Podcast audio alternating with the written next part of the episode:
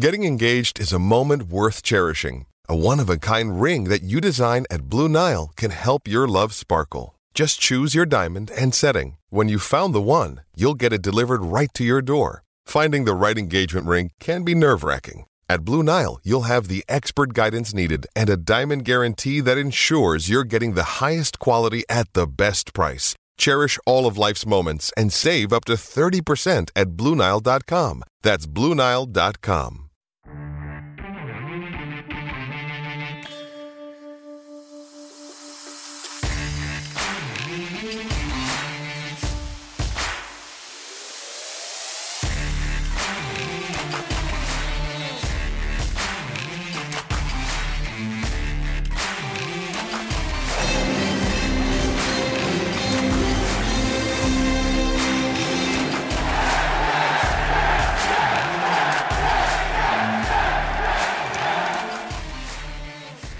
Welcome, everyone, to the Never Say Die podcast. I'm your host, TJ, and with me again, as always, is our NHL analyst and expert, the grumpy old man. They say there's no shame in his game because he's always the same. That is very true, and that's me. Uh, grumpy, uh, another loss for the Islanders, uh, four in a row. Uh, not playing great hockey again. We lost to the Montreal Canadiens, which was a game that was really a must win. Uh, yeah, that's true. Um, and it wasn't that just that we lost. I mean, they carried the play to us. I mean, we didn't play. I, okay. I know we're going to deep dive into it, but we just seem like a tired team right now. I think, you know, uh, the fact that Barry Trotz has, for the most part, just been running with nine forwards and four defensemen for the majority of the time is kind of catching up with the guys. Um, I mean, Mont- and once again, what's the one thing Montreal does really well? They can skate. Teams that skate give us problems, even if they're not really good teams. And they earned it last night. They were the better team. I, I just don't like the way we're playing right now. We're getting beaten, but the worst thing is we're getting dominated on the ice. And that's just, uh, that's not good news for us.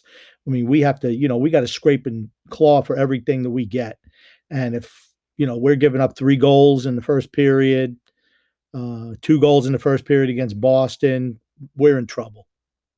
Yeah, well, we lost that game just to provide a little context to uh, the Montreal Canadiens six to two, um, and yikes! It you talked about it, you mentioned it. We were effectively been playing with you know nine forwards, uh, maybe ten forwards at times, and five defensemen right, we're addressing the fact that since Adam Pelech went out with injury, they were really short shifting um, Noah Dobson every single time he played. You know, uh, roughly, I don't know how many minutes exactly he was averaging, what the updated numbers were, but he was playing anywhere from 10 tops to 14 minutes a night. And if you want to go ahead and keep your your defensemen, especially some older defensemen that we have on our team, like a Johnny Boychuk with fresh legs, you have to go ahead and make sure that you don't go ahead and overload his body. Um, and, and you saw the same exact thing in the forward groupings as well. When guys like Oliver Wahlstrom and Kiefer Bellows got their chances up there in the NHL and Otto Koivula, they're all playing nine minutes a night. And this is coming from a system and a head coach where he consistently rolls all four lines. So when players are used to and accustomed to playing mm, on average probably like 15, 16, maybe sometimes 17 minutes a night, now you're introducing a younger cast and crew uh, and players that should have uh, probably more energy and jump to their game because they are younger. And you're only playing them nine minutes a night, and you're overloading some of the older guys on the team. It just doesn't bode well for long term success. We talked about this on our podcast, Grumpy Old Man. I want to say two months ago we talked about what were the adverse effects going to be to continuing to play younger players sheltered minutes and everybody out there on Facebook, Twitter, you don't know what you're talking about. I'm listening to our Stanley Cup coach Barry Trotz. He knows better than you. You know nothing. Blah blah blah. Again, water off the duck's back.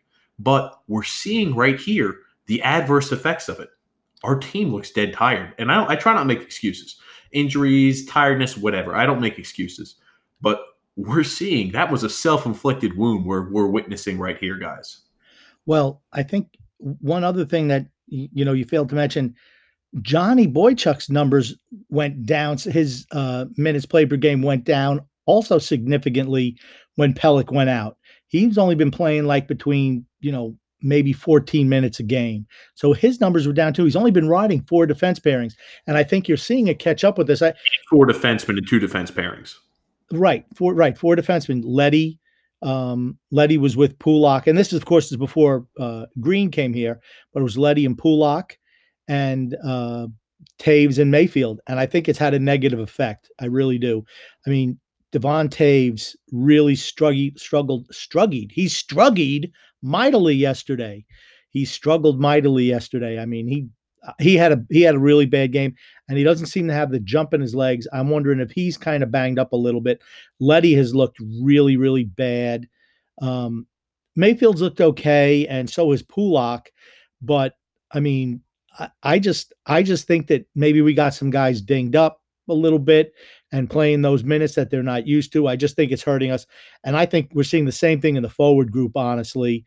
Uh, you're right with uh, the guys that they have. I mean, I don't know what Matt Martin's minutes are, but they're not real high.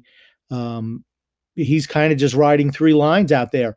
And you can't do that. You know, you might be able to get away with that in the postseason a little bit towards the end of the year, but you can't do that you know during the regular season you just you just can't and i think you're st- starting to see it catch up with us right now and i mean after the ottawa game we're playing some you know playoff caliber teams here the rest of the way and I, I you know i i don't want to sound like doom and gloom like i usually do but i'm a little bit concerned i have to say that no, I understand that. And to speak about Matt Martin's minutes, he's only playing 10 minutes and 38 seconds on average a night. And we yeah. compare that to last year, 11 minutes and 26 seconds. So again, not a huge difference, but when you're when you're talking 50 seconds, 50 seconds more every single game, some other forward has to eat. And they, again, we're talking about the people we introduced there, the Wahlstroms, the Bellows, and given they were, you know, dribs and drabs here and there but it was over an extended time period because Cal Clutterbuck missed quite a substantial amount of time with that laceration. And now again, Casey Cizikas is going to be out.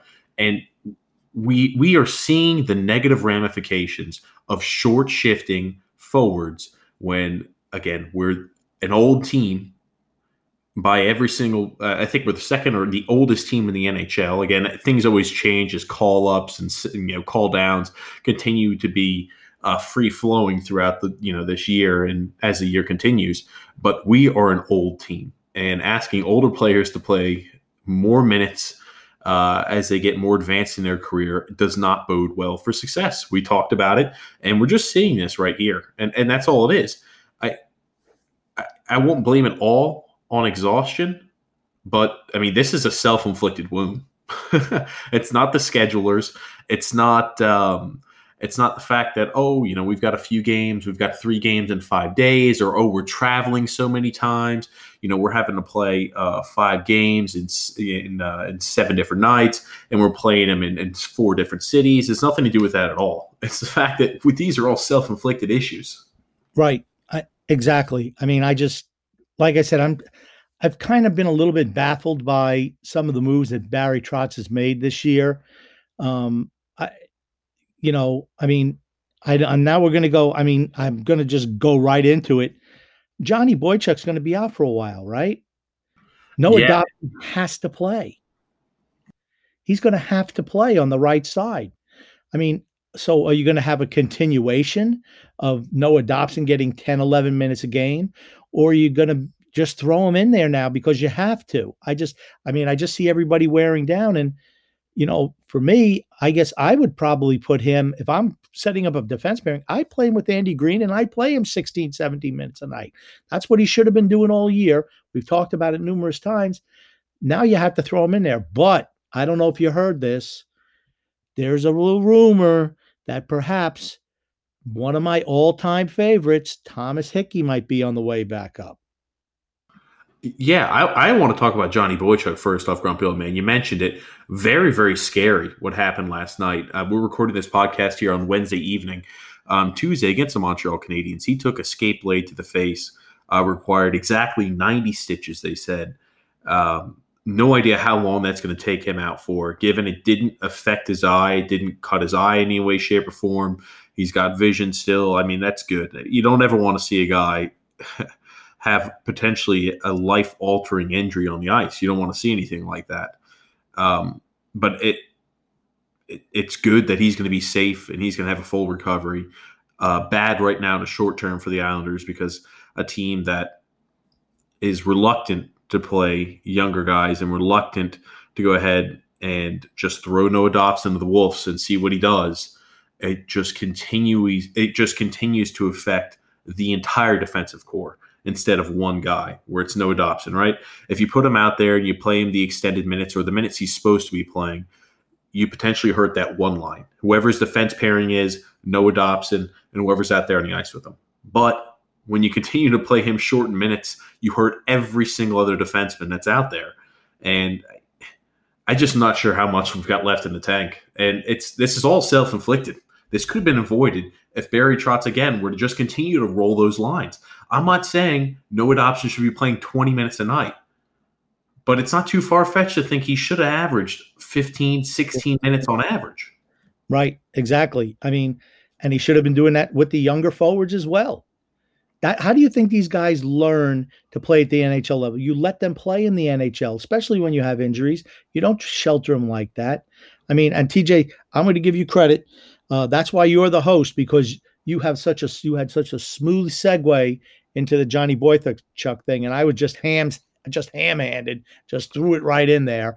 That's why we keep you around is for those smooth segues and to you know guide the ship, so to speak. Um, but I'm in 100% agreement. And, you know, I've been preaching it all year. Let the Dobson kid play more than Johnny Boychuk. Let him play 15, 16 minutes a game. So when come playoff time or an injury, when you need him, he'll be ready to go.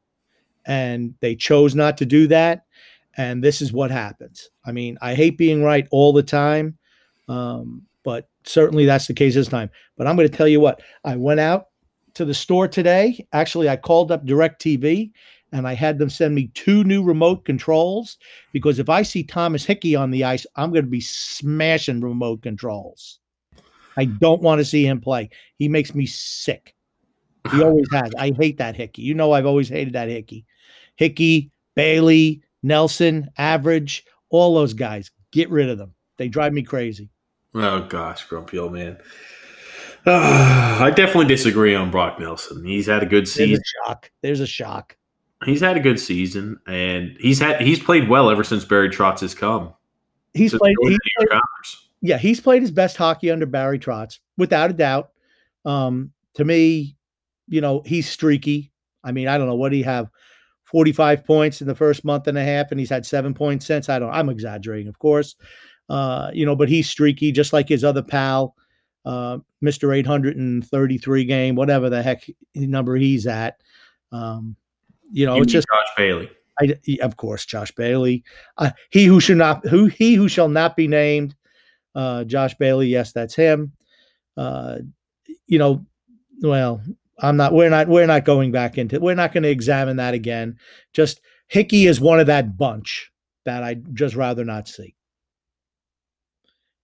Yeah, no, I, I, can understand your sentiment there. And again, to provide a little more context, when teams in general call up young players to join the NHL team, and they call them up, and uh, most times from their AHL affiliate, they try to immerse them, maybe kind of slowly dip their feet in the water.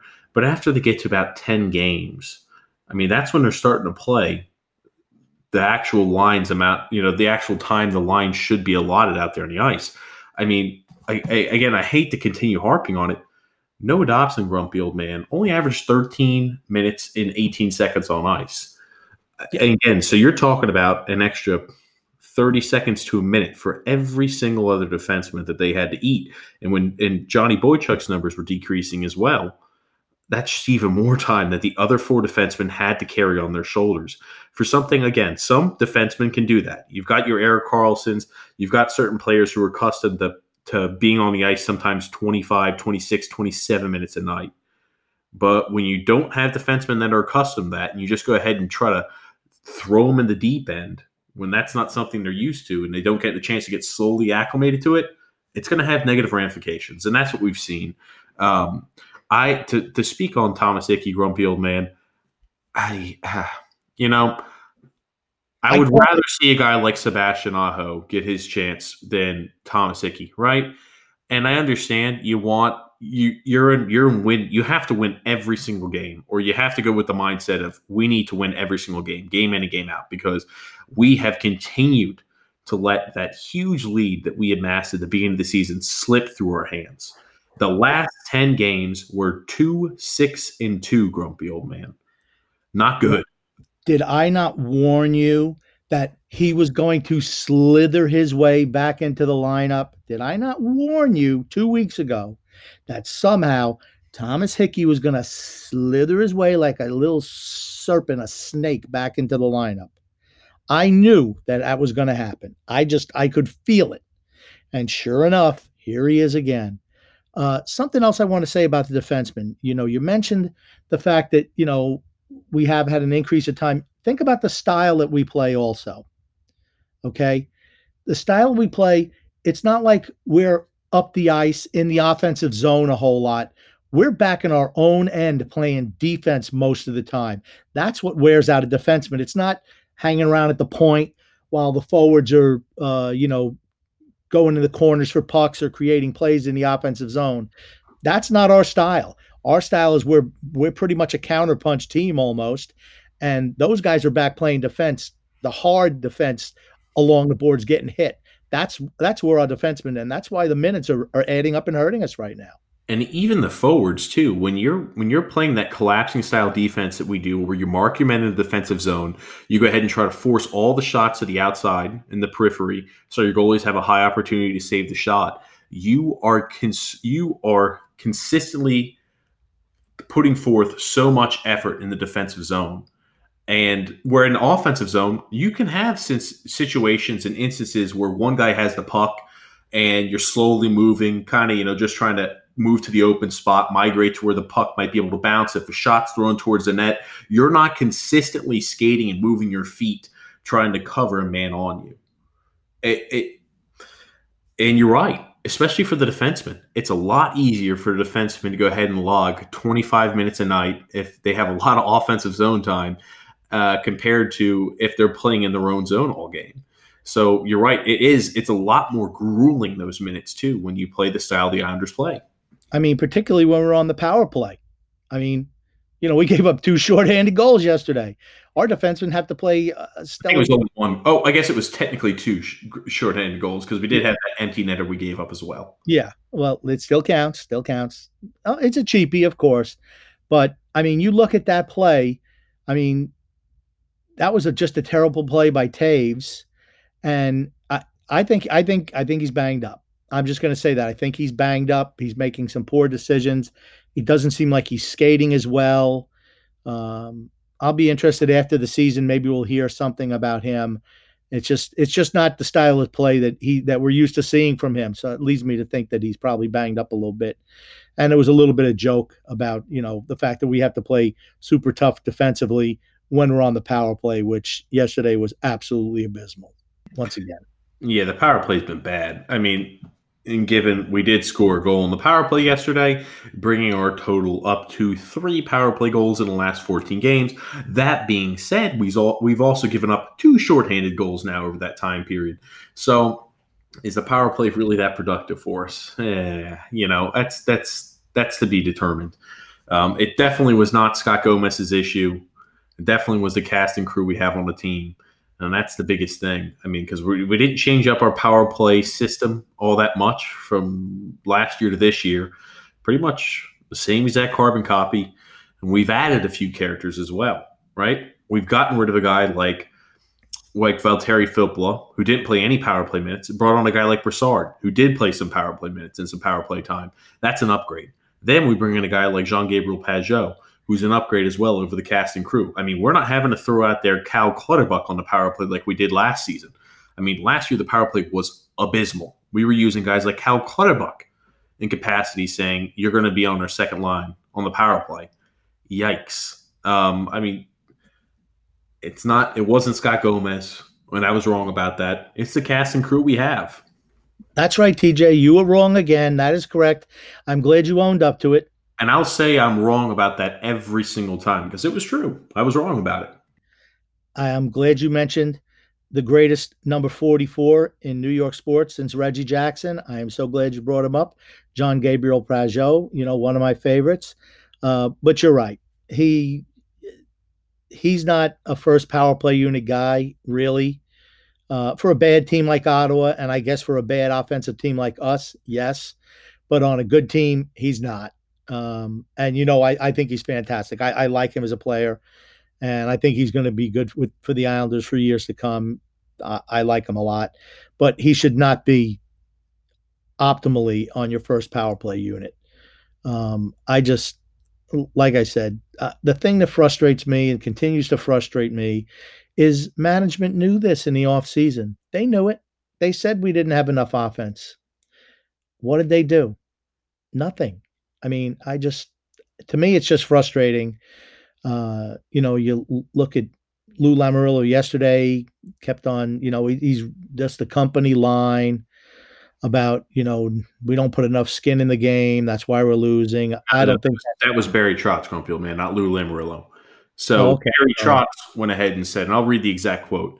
He said, "We've dug ourselves a tremendous hole. We have to put more skin in the game. We don't have enough skin in the game, and we can't win at this time of the year unless you're putting more skin in the game to earn points. You got, we got exactly what we deserve today." I'm going to say that he must have been very aggravated to use the skin in the game phrase three times within two sentences. So I think that, you know, once he's a little bit calmer, he'll have different analogies he can throw in there. Besides skin in the game, you know, you know, I, I could come up with a few, but I'm not going to mention them right now. He'll be able to uh, articulate his thoughts. Yeah, well, yeah, he'll he'll articulate a little bit better. But when you use the phrase "skin in the game" three times out of 16 words, you're probably a little upset. Yeah, and again, this is not the first time we've heard this or something along this lines from Barry Trotz this season. We've heard multiple times players don't want to commit to playing the right way. They're not they're not taking what the opposing team is giving us. We're not doing a good job of exploiting what they're giving us. Opportunities are there. We have certain players not doing this. This is not the first time we've heard this from him, especially this season. This is about the fourth or fifth time we've heard this. And what does that usually turn out? What usually happens when he says things like that? What usually happens? What when he speaks like that after a game, what do we usually see? We usually see number 13 sitting on the bench. What did we see yesterday? Number 13 sitting on the bench. He I thought he was our best forward yesterday. And so did Butch. And, and maybe to, again to kind of interrupt you, grumpy old man. He's been playing a lot of minutes as of late, and that game was gone. We had no chance of winning at all. So maybe they're just trying to give him a little bit of rest to help him get his feet underneath him because we are going to need a Herculean effort out of Matt Barzal and anybody to throw forth a little bit of offensive creativity and just some pizzazz to our game because if we don't get that going, man, there's a high possibility we're not making the playoffs. The kid has been doing his part. For his part, he's been doing he's done all he can do honestly. You look at the last month right? They came out he led the nhl in assists last month. I think he had 13 led the nhl in assists. I don't know what else he can do i mean you know he set and how many times is he setting guys up in primo scoring chances and they're just missing the net or you know hitting the guy right in the chest or clanging off the post? I mean it, it's not matt barzal. It's the lack of talent around him. Now, one thing I did see yesterday, and I really hope to see it against Ottawa, he put together at the tail end of the second period and early in the third before Matt sat on the bench. Barzal, Eberle, and Beauvillier. That I want to see that line back together tomorrow night. I mean, he right now it just seems like he's just putting names in a hat and pulling them out, and that's his line combination. Put that line back together. I mean, that that's what I want to see we've talked about it being a disservice to both Matt Barzal and Anders Lee to pair them up on the same line. Anders Lee does not mesh well with Matt Barzal. He plays a lot better with a guy like Josh Bailey, um, where it's a little bit more measured in their movements up and down the ice. Where Matt Barzal does a lot better when he's able to free reign. He feels like he could skate as fast as he wants because he knows his other forwards are going to keep up with him and keep stride with him. But when you got a slower guy like Anders Lee who has to get himself positioned in front of the net and try to go ahead and deflect, it completely throws off the rhythm. And it does, I mean, Matt Barzal does not mesh well with Anders Lee, and Anders Lee doesn't mesh well with Matt Barzal. We continue to throw those same lines out there right? And people were saying once we go ahead and get our third line center, we'll be able to go ahead and restore balance to everything. We'll get Derek Brassard back on the wing. Then we could go ahead and get, you know, uh, we could throw any type of line combination out there. But most importantly, we could be able to take Anders Lee off of Matt Barzal's line. And as of this point right now, we still haven't done it. And, you know, since we've acquired John Gabriel Pageau, 0, 2, and 2. And he's not at all the reason. And our record hasn't been much better since we've acquired Andy Greene. And Andy Greene and Jean Gabriel Pageau are not the issues. They're far from it. I think they're contributing to the team. The issues are far deep, more, way more deep rooted than just those two guys being brought on. But I'll tell you this, grumpy old man, us giving up a first and a second is starting to look worse and worse every single game. Well, I agree with your points. Um, I would actually wouldn't mind seeing a line with Pageau, Beauvillier, and Barzal they all skate and all move. I mean, that would be that'd be a line I'd I'd want really want to see. Um, the first and second, it was an overpay. I mean, it, it was. I mean, you can't deny it. And if we don't make the playoffs, it's an even bigger overpay for a third line center. As much as I like uh, JG Pageau, uh, you to Peugeot? Yeah, Peugeot. Yeah, I got I yeah, I messed up, TJ. There you go. You can mark it down. I mispronounced his name once. Just um just be informed that now I'm going to start getting on you whenever you mess up a name, which is I don't know, 15 or 16 times in a podcast. Uh, I'm going to make sure I bring that up. Yes. Pageau. Um, it was too much of an overpay for him. Yes. He's going to be with us for the next six years. Yes. Is he the type of player I like to see? Does he fit the Islander mold? Yes. Still, it's an it was an overpay. Uh, was he the biggest need for the Islanders going forward? No. No. And that's the biggest point I have it. I love Jean Gabriel Pageau. I think he plays well. I have nothing against him, but he's not what this team needed. That's the whole point about this. There wasn't there wasn't anything that we could have done at the trade deadline That's right. to, to improve what we needed to improve to the level that we needed to improve it to put us over the top. It, there just wasn't. We need two scoring wingers. And like said, I'm going to go back to the comments that Trotz made last week where the first round picks, you know, almost like he dismissed them. Well, then you know what? You should have went out with a team who was up against the salary cap, Toronto, and go after Mitch Marner hard and make them have to make some really tough cuts or decisions to get him on your team. He would have been fantastic with Matt Barzal those are the type of players you need to put this team forward in the future. Not and you know, as much as I love Pageau, Matt Mitch Marner is somebody that we needed. Kasperi Kapanen, another guy that we could have got for a second round tender, really. And those guys, those guys with speed who actually come back and play defense would have fit this team perfectly. Who are young as well. I think that's the most important thing. Yes. Again, we're an old team and we're not winning and we're in win now mode. So it's scary. It's scary for the Islanders. Um, tonight, Grumpy Old Man, the Flyers beat the Washington Capitals five to two. Um, I mean, the Flyers have been playing really well as of lately. I know you don't like the the the Philadelphia Flyers, but they've been playing well. Okay, that's not true. I don't. What'd you say? I don't like the Flyers. That's not true. I hate the Flyers. I don't just dislike them. I despise them.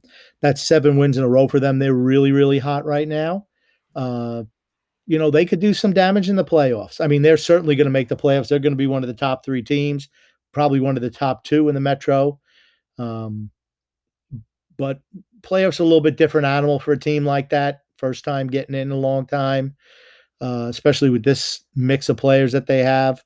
So we'll see what happens. It'll be Carter Hart's first time uh, in the Stanley Cup playoffs. We'll, you know, but like I said, their future looks bright too. The Columbus Blue Jackets right now are up over the Calgary Flames two to nothing. And remember, Columbus looked like they were imploding. I thought they were definitely in the ruts. They were down and out. Well, now, if they beat again, the Calgary Flames are up two nothing, and it's going to go be entering the third period. They're on a two game winning streak. They're ahead of the Islanders. By the yeah. time the podcast will be released, they will have more points than the Islanders. And given the Islanders will have three games in hand, but with the way the Islanders have been playing, I mean, it's we have a lot of tough games upcoming. The Carolina Panthers are hot on our tail too. Um, like if you kind of squint at it, yeah, maybe the Rangers are somewhat close. I, you know, with the loss of Chris Kreider, I think that kind of killed their momentum a little bit. But we play the Carolina Hurricanes, I think twice in this next. Um, it's either once or twice in this next ten game span. Yeah, they're they're a tough matchup for us. Um, the Rangers, if they get Shesterkin back, the goalie, I think they'll be better. I think they're too far out. The thing about you're right, you mentioned Columbus. We have three games in hand on them. Uh, it hasn't been a benefit to us yet, yet having games in hand, uh, but you have to think at some point it might. Um, so that's kind of where we are. But the fact that we're just struggling to score goals, or even, uh, my gosh, even put shots on net. I mean, we we don't shoot the puck. We don't get any shots through. It just it's tough to win games if you don't put any puck. I mean, we had a five on three, and we did score on the five on three. Honestly, when your team doesn't score on the five on three, it's more of a shock than when they do. Yeah, I mean, it's but the whole thing is we had the we were possessing the puck for like 35 or 40 45 seconds wouldn't shoot the puck Shoot the puck.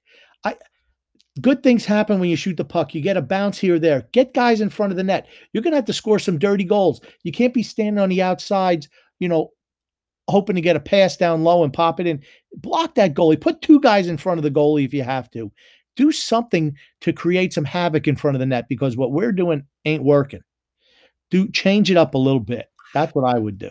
Well, I want to go ahead and talk a little bit about the upcoming schedule. We alluded to this a few podcasts ago, maybe three or four podcasts ago, Grumpy Old Man, talking about how tough the road was in March and how we needed to capitalize on against a few teams.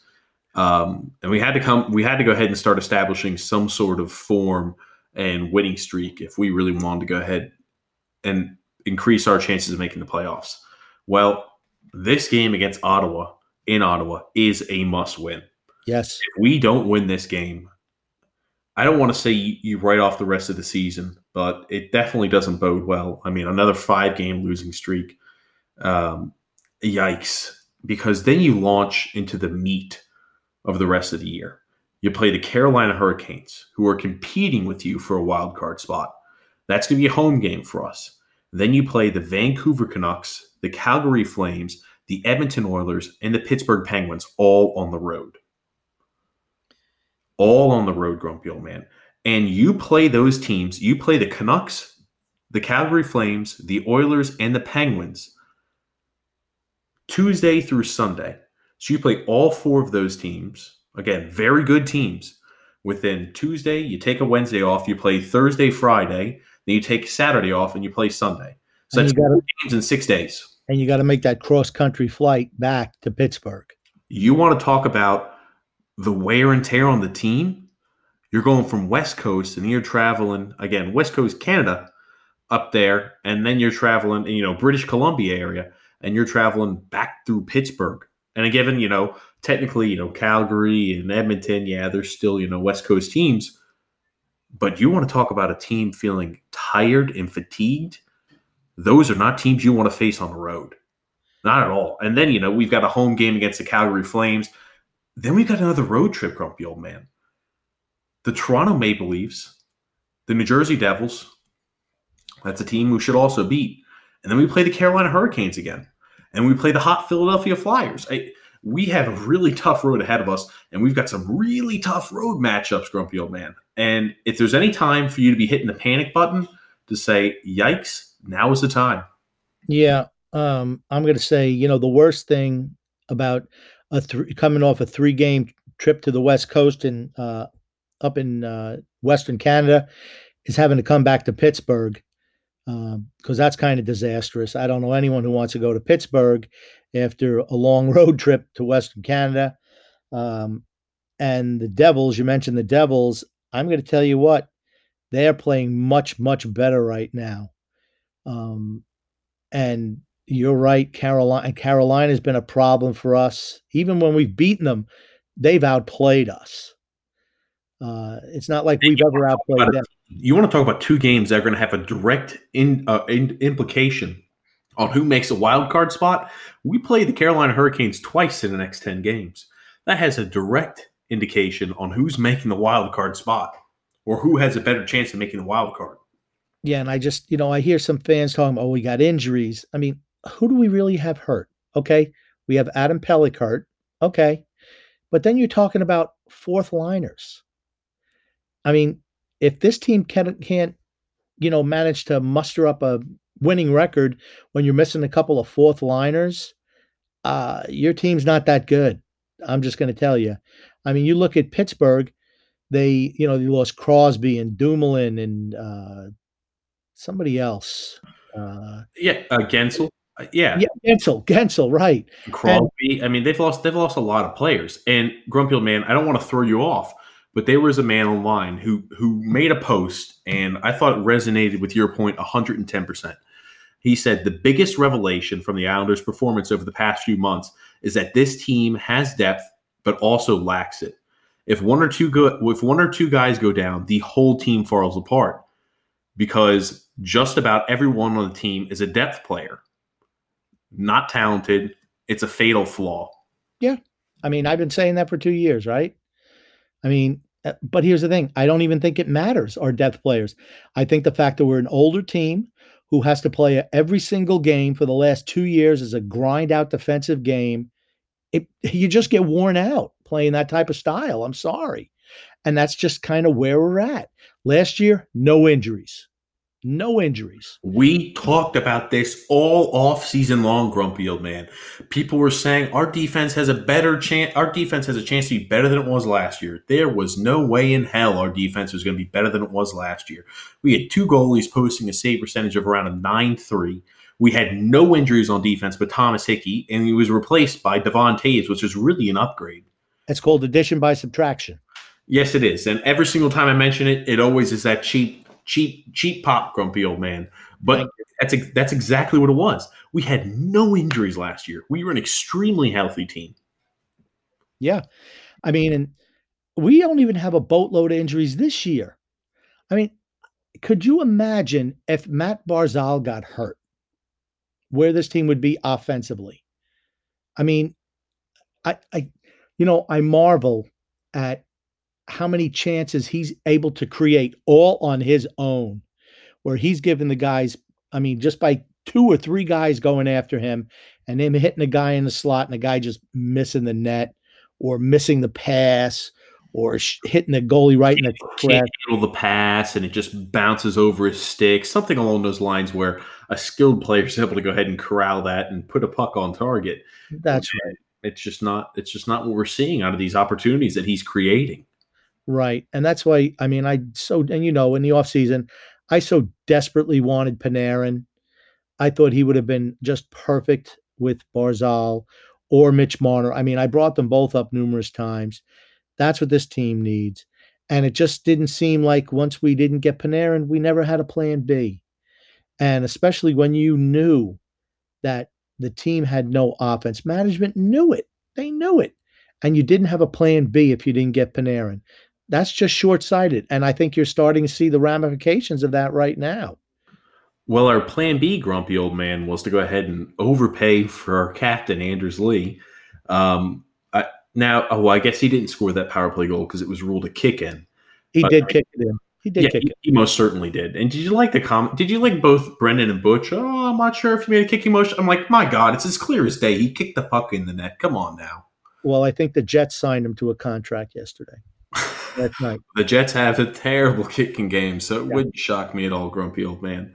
Um, but yeah, it's it's we're looking at a tough part of the schedule, and that draft pick, if we're if we don't make the playoffs, wow.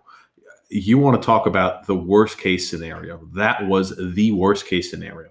We don't make the playoffs. We give up a pick that's, you know, inside the top 13, 14, wherever we're going to place if we don't make the playoffs for a guy who was going to be an unrestricted free agent this offseason. And the whole thing is this is a deep draft. This is a deep draft filled with young offensive players. Those are the guys you don't want to, I, you know, I'm not even going to get into that because, I mean, we've already discussed it numerous times. Uh, yes, it was an overpay. Is it a player I like? Yes. Is it going to help us in the long term? Yes. Did we give up too much? Absolutely. Uh, and that's just kind of where we're at. At some point in time, the system is filled with young defensemen. You're going to have to start moving defensemen either on the big league roster or teaming up guys, uh, you know, in the A. The A, and to get some more offensive firepower or draft picks, first round draft picks that I know don't mean anything, according to Barry Trotz, but you're going to need that to get more offensive skill on this team. I mean, that's just a bottom line. Until we do that, we're just going to, you know, we're just going to repeat the same pattern that we've seen the last two years. Yeah, grumpy old man. Um, yeah, I, I don't have much else to say about the topic. I don't want to talk too much about again the Islanders' chances, the way it's looking. Um, anytime we go through a little bit of a losing lull, um, it's easy to get down on a team, and this hasn't just been something that's occurred overnight. This has been something that's kind of kind of been happening and taking place for months now. Um, so these next few games are vitally important, um, Grumpy Old Man. So we're going to be releasing this podcast here on Thursday. That's going to be the day the Islanders play the Ottawa Senators in Ottawa, and then on Saturday the the Islanders play the Carolina Hurricanes. But it's going to be, mind you, a home game for the New York Islanders. And the Islanders actually, when they play the Carolina Hurricanes twice this year, they're both home matchups. So you want to talk about these next two games are must win for the Islanders. And I don't use that term a lot, but they're must win. Yeah. I think that, I mean, I, I hate to say, because I thought we should have beat Montreal. Um, but we should definitely beat should, Ottawa. Yeah, I just want some clarification. We should have beat Montreal before the game started, right? Not when the game actually transpired. Oh yeah, no, they outplayed us by a ton. But going into that, that's a team you have to beat. You have to beat the teams that are down in the standings. And uh, we, I just, I just feel bad for the guys, honestly, because I, I don't think there's any quit in this team. I really don't. I just think we're worn out. I just think we're worn out. Uh, you know, uh, there's any. I mean, I don't know how you come back from that, honestly. Um, but I mean, the one thing you can say about this team, they don't quit, but they just look like they're they're just physically worn down. And, and a lot and a lot of people online say it looks like the Hounders are quitting. They're not putting the effort in X, Y, and Z. And I, I agree with your sentiment here, Grumpy Old Man. I don't think they're quitting. I just don't think they have it. They don't have it in the tanks right now. You can only give it 110% so many times in a row, so many games in a row. And I think it's just starting to take its toll. Yeah. And as much as I talk smack about, you know, Anders Lee and the guys I rip on, you've never, ever heard me say that they're quitters, ever, not once. And I just think, like I said, I just think they're worn down from playing so much of the grinding hockey that you have to play in this system where you're playing extra minutes and over a short amount of time. I just think they're just worn out. And I, I don't know if we can come back, but we're going to see what the team is made of for certain in the next week and a half, two weeks. Um, hopefully, we come out the other side. That's all I can say. If you want my predictions, I, I think I we- want your predictions, but I first want to say one thing. I touch on it. Lou Lamoriello came out and said, "I don't use excuses people try to say, oh, the injuries, oh, the fatigue. He's like, every team's dealing with that. And I do agree with them there. People who complain about injuries, every single team has injuries. Some teams have injured, a better players injured than we are, and they're able to cope with it. And you talk about fatigue. Yeah, again, the fatigue is all self inflicted. And it's because we got a few players injured. Uh, I don't think Barry Trotz did a good job trying to actually allocate minutes correct minutes correctly. And given we may have lost a few games earlier on if we gave guys like Noah Dobson more time and Oliver Wahlstrom more time when he was on the roster, and Otto Koivula more time when he was on the roster, and Kiefer Bellows more time when he was on the roster. We may have lost a few games earlier, but we wouldn't be in the situation where we're losing game after game after game and getting dominated right now. We wouldn't be in that situation though. Yeah, that's true. I agree. Um, and with the other teams when they have injuries, and it just comes back to my original point when even if you've lost a Crosby and a Guentzel, Pittsburgh still has a lot of talent on that team. And that's why they're able to do next man up because they still have high end talent on that team, where that's not the case with the Islanders. And that's why you're seeing what you're seeing from us. I mean, we have one guy, maybe two with high end talent on the whole team offensively. And it's, it, it doesn't matter. And when everybody, when you don't have everybody else playing that system and that style to the maximum efficiency, it's we're not going to perform really well, and that's just kind of where we're at. And I hate to say it, but it it just kind of is what it is at this point of the year. Yep, and Matt Grumpy, I do want to go ahead and get your takes. Again, the Ottawa Senators, we play them tomorrow, which will be Thursday, and then the Carolina Hurricanes on Saturday. What are your takes, Rumpel man? What do you think? I think we, I think we definitely beat Ottawa. I expect a, a big game for the greatest number 44 in New York sports history since Reggie Jackson for returning to his, you know, old stomping grounds. I expect a big game from him. Uh, then against the Hurricanes, gosh, you know, I mean, they're struggling too. Uh, they're not playing great right now. So I'm going to say that we come away with three points out of four in the next two games. That's what I'm hoping. What you're hoping, what you're thinking. Hopefully, I'm hoping for I'm hoping for a sweep but I, I'm going to say three points out of four, and I could even go to two points out of four, but I'm going to say three. I'm going two points out of four. I think we lose against Ottawa, which I know is a crazy take, and I think we beat the Carolina Hurricanes in overtime.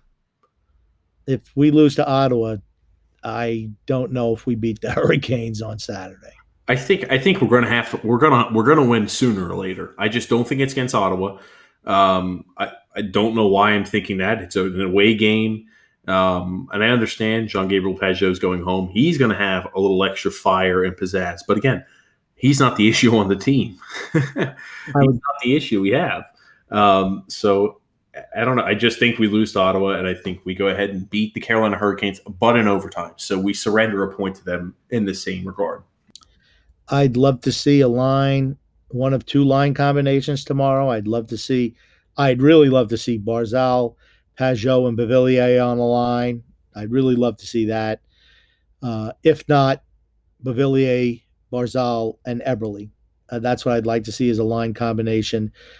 Uh, just because Anthony moves without the puck uh, so well, and Anders Lee just does not. I think that creates more opportunities for us, and that's what I'd like to see. Either that or Pageau in there some in some way, shape, or form. I know they want him as a center, but I mean, even if you have to put Brassard at center, I mean, here's the thing: we need to. Bottom line, we don't score. We have to do something to put some pucks in the net. I mean, if you have to put Brassard back at center on the third line, do it. I mean, uh, you got to jumpstart that first line. Just has to. I don't disagree with you, Grumpy Old Man, and I second that. I'd love to see either of those line combinations out there. And I want to see Anders Lee, Brock Nelson, and Josh Bailey back together. They played well all last year in the regular season, all year. I'd love to see that line back together. I think that's the way they thrive, and that's going to go ahead and possibly help those point production. Um, I have no problem with that line being back together either. And I want to thank you, Grumpy Old Man, for being a part of the podcast as always. My pleasure. And thank you to the Hockey Podcast Network. Again, we're very grateful they allow us to publish this podcast on multiple different platforms. Whether you listen to it on SoundCloud, Apple, iTunes, um, Spotify, Stitcher, Google Play, anything, anywhere you listen to your podcast, you can find the Never Say Die podcast. So thank you so much to them. And thank you, Grumpy Old Man. Thank you.